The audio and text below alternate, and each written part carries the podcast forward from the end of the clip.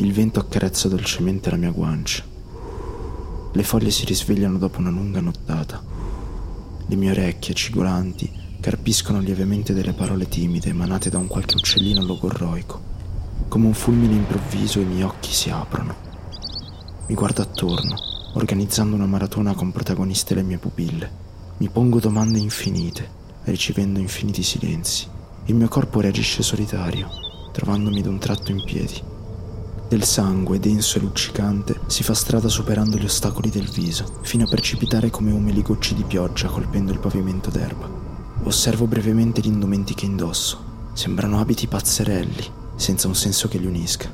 Un rumore, un rumore proveniente da quel finto e pericoloso oceano verde, attira la mia insaziabile attenzione.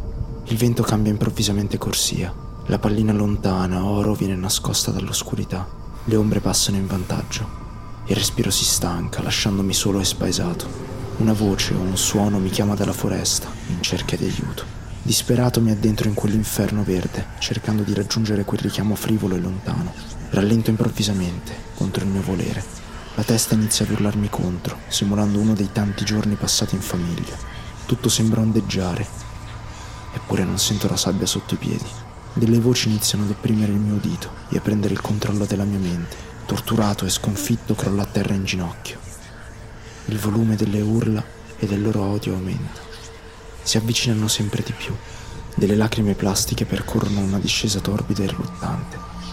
Cado a terra, vis-à-vis con il terreno, ricordando chi ero e chi non sono mai diventato. Quelle voci diventano persone. Quelle persone diventano ricordi. Ricordo cosa la mia sadica mente mi impose di fare su quelle povere anime. Chiudo gli occhi, accettando ciò che sono e ciò che non sarò mai.